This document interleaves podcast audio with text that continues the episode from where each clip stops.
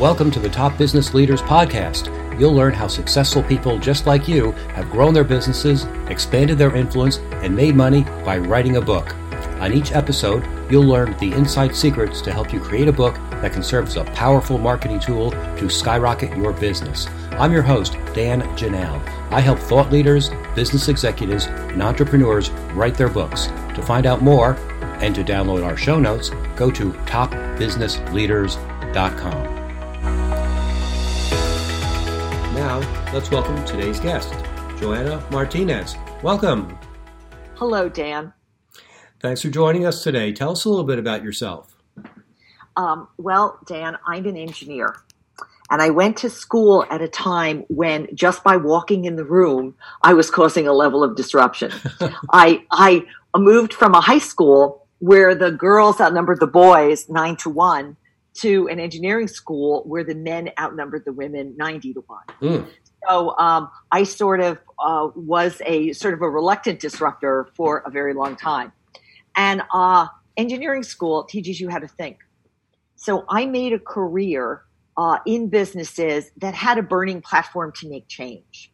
Right. I never got the opportunity to work for fat margin businesses where it was just growing and growing. Um, I instead spent my time on the very low bar margin businesses where there was a lot of competition and a lot of a really a need to go in there and figure out how to do things differently and how to be creative in order to keep the business alive. We have similar backgrounds. Uh, I, I, did PR for a lot of uh, startup software companies back in the early days, and they had very limited budgets. So there's something we have in common with companies that have limited amount of budgets. You have to be very creative and, as you say, disrupt. Whereas the people on the other side of uh, our PR firm represented Sony, and they had more money than you can imagine. So was, uh, you really could see the difference between the haves and the have-nots. So I'm a big believer in guerrilla marketing, and you're a big believer in disruptive uh, technologies and marketing. Uh, what is the name of your book? I know it has something to do with disruption as well yes, it's called a guide to positive disruption. And it's about how you can um, make your way through the chaos that happens in the business world and the disruption that happens to you to actually become a disruptor and make uh, positive change at the companies for which you work. Fantastic. We'll talk more about the content of the book later, but let's talk about why you decided to write a book in the first place. Well, first of all, I was disrupted myself mm-hmm. because the company I worked for was purchased in a hostile takeover. And, you know, you can look upon that as something that just kills you because you're at the end of the career, uh, your career, who's going to hire you? Uh, you know, you worry about your age, you worry about everything else. Uh, and I came to realize that I got a gift that being displaced at that point in my career where my children were grown, the mortgage was paid off. I had an opportunity handed to me to let that disruption allow me to kind of disrupt the status quo. I knew I could find another firm that would hire me and I could follow the same model that I had followed for my entire career in terms of how I could fix things and make things better and, um, you know, come up with some tangible improvements. But I thought, huh, well, I'm in this situation now. Let me see what I can do different. So I decided that I was going to um, write a book. Um, the other reason for the book is that I spoke for a long time at professional conferences. And the reason I did that is that working for businesses that were in trouble and had no money, training is one of the first things to go. And the only way to keep myself relevant was to understand what was going on in the outside world. What were the, the trends? What were the sorts of things? Yet I always seemed to work for a business that didn't have the money to send me to training. So I would trade off. And I would go to a conference and say, Hey, I'll talk about this. I know a little bit about this subject, or I don't know anything, but I'll learn well enough to be able to speak by the time your conference comes. And I would trade um, me speaking for them giving me, um, you know, covering my expenses and things like that. So I could go to uh, the, you know, the CFOs of the companies I work for with this proposition, and they would always agree and allow me to go. So I had this body of work that I had been speaking about for years, and I kept feeling on the inside that there was a book in there that that I really wanted to string it all together instead of just a half an hour here and 20 minutes there and 45 minutes there. I wanted to take all of these ideas that I had been throwing out and put it together in a common theme. So partially it was because I do a lot of coaching for people and partially it was for me. I wanted to say, this is it. This is me. This is what I know. This is what I do. And this is how I've made an I'm taking notes here, so give me a second. Sure. Cool. Great. And how did the book help your business? Well, the book has been an interesting calling card. People pay attention when they see the book. Now, it is true that there are a lot of people out there who are best-selling authors, right? And so I see it a lot that there are plenty of us. But it still is a differentiator. The subset of speakers and consultants out there who have books are is a lot smaller than the total the total group. So it's a way to be a differentiator and, and to set yourself apart. Also, quite honestly, occasionally I'll get approached by a, a small company, a company that is in trouble that will say, well, we can't pay you. What, you know, what can we do? And sometimes instead of getting my typical speaker fee, I might uh, do uh, make an agreement that they'll buy a certain number of copies of the book and then pay me less. And oftentimes, sometimes with a professional organization in particular, they can get a sponsor to purchase the books uh, and that kind of thing. So it's been a nice way to generate some revenue in situations where I would like to do the job, but but it's it's uh, they're offering a lot less than I I typically would be looking for. Mm-hmm. Great idea. Uh, do you use the book proactively in marketing to find new clients? Uh, I do. I do. So I have uh, copies actually. As I'm talking to you, I'm looking at copies on the on the shelf right by me, and um, I will send a note and send one to a prospective client. Typically, not out of the blue. Typically, it would be someone that I've had at least an email conversation with, so they can get a chance to, um, uh, you know, kind of know a little bit more about what I'm talking about. I have gotten a lot of unsolicited calls from people about the book. So when I did it, I was really focused more on actually getting it done than I was on what I was going to do with it. I mean, I knew I would use it as a marketing tool in some way, but I didn't I didn't really have a good plan. And what happened is as I, you know, talked about it on LinkedIn, as I was interviewed, as I went to professional events and perhaps someone would purchase the book and then hand it out at the event, you know, um, and I would sign copies, that sort of thing. And as people started reading it, I started getting uh, notes and calls from people that were not the audience that I had particularly thought about. And so, you know, I had a, a, a CEO of a of a small company call me and say, I want you to know that your book made its way to me. I read it and I've just purchased three copies to put in my kids' Christmas stockings at Christmas because um, it's it's really relevant. It's a quick read, and um, I think that there are a lot of really good points. And they're not listening to me, so maybe they'll listen to you. That's a great story. Let's go back to the writing process. What tips do you have to help a professional consultant like yourself sit down and actually write the book. Uh, a lot of my prospects come to me, they say, I don't have time to write, and it's just an excuse. You actually found the time to do it. What did you do to make the book happen? Well, I learned something, right? So, of course, I left a job, I didn't have another one. And I, I had a few months off before I started picking up consulting assignments.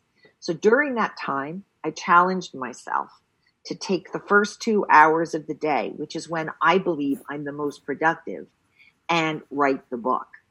So uh, six months in, was it uh, six, seven months when I, I started um, working in consulting. During that time period, at the end of the time period, the night before I went to begin this consulting assignment, I looked at what I had, and I had about six pages and it was terrible. It was a bunch of disjointed stories. It was a bunch of stories that I started to tell and then I hadn't finished. I, I couldn't believe that anyone could put that many hours into something and have so little. Hmm. And um, uh, I have always known that I was a slow writer. I just never realized quite how slow I was.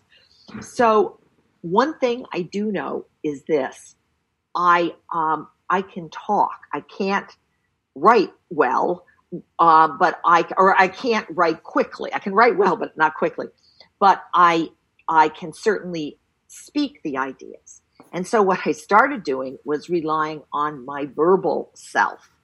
Uh, I was explaining this to someone who said to me, "Oh, I know somebody who can help you with this. I know somebody who has a business um, who will help you transcribe the book. You know, you can you can speak the book, and they will they will help you transcribe it." And so that's what I did the first thing they did was challenge me to do a much more detailed outline than I had. So I did. I had somewhere along the line created an outline. And, uh, you know, I didn't have the chapters totally together, but I sort of had uh, pretty close to what it might look like, what the messages might be, and, and that kind of thing. I had a lot of scribble. So they challenged me to sit down and to organize it into something much more book like something that might eventually be the subtitles of the book, you know, the chapters and the mm-hmm. subtitles. So um, I did that, and that took me a long time again because I, am slow, and of course now I'm working full time. And then once that was done, uh, we would set up these meetings where I would speak the book, and because I had such tremendous detail in the outline, it would help me remember what I wanted to say. And I, I have all these stories in the book and in when I speak. And it helped me to say, okay, tell this story here and tell that story there. So um, I was doing work in New Jersey. I was spending a lot of time sitting on the New Jersey Turnpike hmm. at six o'clock at night, not moving. So I literally would uh, put some keywords on a piece of paper tape it to the dashboard of my Prius. And when we were not moving, when I knew I was going to be in a bad traffic situation, because after a while you get to know them, I would speak the book. I would tell the stories.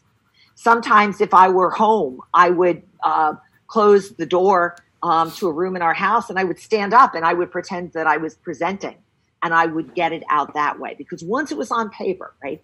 Anyone who's been an executive knows how to edit.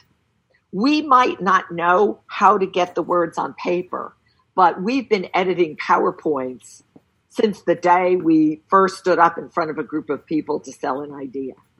So once I got the words on paper, I found that I could do the editing process beautifully. I mean, it still took a long time, right? I still pondered. I still have a vocabulary that's a whole lot smaller than I would like it to be. I don't know how many times I looked up synonyms because I saw that I was using the same word over and over. But that ability to verbalize got me over the hump. Fantastic. I don't think I've ever met anyone else who dictated their book on the New Jersey Turnpike. I've been stuck in that New Jersey Turnpike traffic myself, but I've never been that creative to dictate a book. I've listened to books on tape on the New Jersey Turnpike, though. You're the first person I've met who's actually written a book on the New Jersey Turnpike. I think that's fantastic. Dan, it's funny. I get comments from people, a lot of them, who say, gee, this book sounds just like you're talking to me. And I start laughing because I say, I am. Not surprising. Very cool. Well, thank you so much for your insights on writing and editing. I love your comments about that executives know how to edit, they may not know how to write. Um, that's very clever. Do you have any final ideas or tips on uh, writing or producing a book for other consultants like yourself? Well, I'll tell you the piece that I did not think through is the marketing piece of it. Mm-hmm. I was so focused on the what to me was the end result, which is I had a book in my hands that I could read and I could say, this is it. My ideas are all together. This is kind of the sum of my body of work. Um, I was focused on that. And I don't think that was necessarily the right goal. Mm. I think that the right goal what would have been to have my book in the hands of readers who enjoy it and get something out of it. And I think, and I missed that, and I not think I know that I missed that and really had to scramble and still, you know, think about ways to market it better because I did not do that. I mean, I let people on LinkedIn know, um, you know, tried to get some things out that said, uh, you know, please, the book is new, you know, lowered the price for the first couple of days, did that kind of, of thing, but didn't think of a sustainable plan. So the other thing I would advise people is to think about about that end consumer, right? In business, you're not focused on making a product, you're focused on your end consumer you know, buying the product, enjoying it, and coming back to get more. And I, I didn't do that. That was my mistake. I think if maybe if I had a marketing degree instead of an engineering degree, I would have thought that piece through. Yeah. Well, it's never too late to market the book. You know, people don't know if the book came out this year or last year or the year before. They just know that the book has information that helps them. So what I, I do, um, what I've heard a lot of people on my podcast do, is they will look at the five top prospects they want to work with and find out a problem they, that they have. The only reason someone wants to read a book is to solve a problem. And they'll say, oh, this company has a problem that I address in chapter four. I'll send a copy of the book to them. I'll highlight chapter four and say, I think this can help you. Can we talk? And then you have a conversation and see what happens from there. That could be the best marketing you ever do. Cool. That's a great idea. My pleasure. Thank you, Joanna. Uh, tell, let's. Can you tell people uh, how they can get in touch with you and a little bit more about the kind of work you do and the kind of speaking, uh, in case someone would like to uh, work with you? So, um, because I spent so much time and continue to spend so much time with uh, businesses that are being disrupted in some way, shape, or form, I really focus about uh, disruption and teaching people how to deal with it and how to make positive changes at, at, in their workplaces. So uh, sometimes that involves rolling up my sleeves and jumping in and helping companies, um, you know, figure out ways to sell more or to reduce uh, costs. Effectively, being sort of an, another set of eyes. Since I have worked in so many different industries, that often, um, you know, is what I'm asked to do. But uh, lately, there's been a lot about digitization right? Mm-hmm. People hear the words artificial intelligence, robotics, and they don't really understand what it means and how they might be able to implement it, uh, you know, in their workplace. So, um, the good thing about being an engineer, uh, obviously they didn't have artificial intelligence when I was, um, uh, you know, studying engineering, but you get this curiosity about how it all fits together. And I've been taking those kinds of digital disruptors, explaining them and trying to take it to a point where a person sitting in a business, a manager, a, a um, um, you know, a supervisor, a, a even an, executive. I, I was in one meeting recently where I realized as I was talking about some of this that the person who understood the least was the very senior most person in the room. To try to, in a um, very non threatening way, have people understand what's happening out there, understanding what they have to do differently. Right? There are lots of changes, um, you know, with that artificial intelligence or blockchain, which is a big one, or Internet of Things. They will force companies eventually to do their contracts differently, you know, organize things differently, have different um, uh, different ways in which they handle repetitive tasks. The price of all of that is coming down uh, the number of opportunities to use the use cases are going up. And so there's this big disruption that I have been um, pretty much focused on.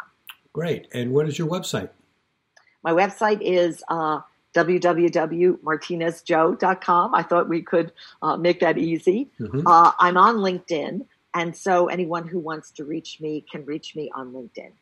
Excellent. And um, I am right now beginning to gather people um, who might want to be on my mailing list. I'm working on some um, online learning and some ways to take some of these outside disruptors and translate them so that they'll be easy for people to understand.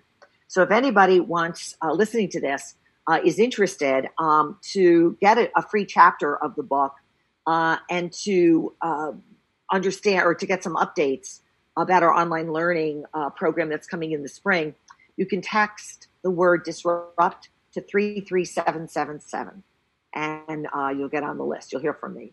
Great. Thank you. Thank you, Joanna. Thanks for listening to Top Business Leaders, the only podcast that shows you exactly how people just like you have built their businesses by writing a book. If you'd like to write your book but don't know where to start, you can find great information at writeyourbookinaflash.com. Thanks again for listening. We'll be back next week with another insightful interview to help you become a top business leader.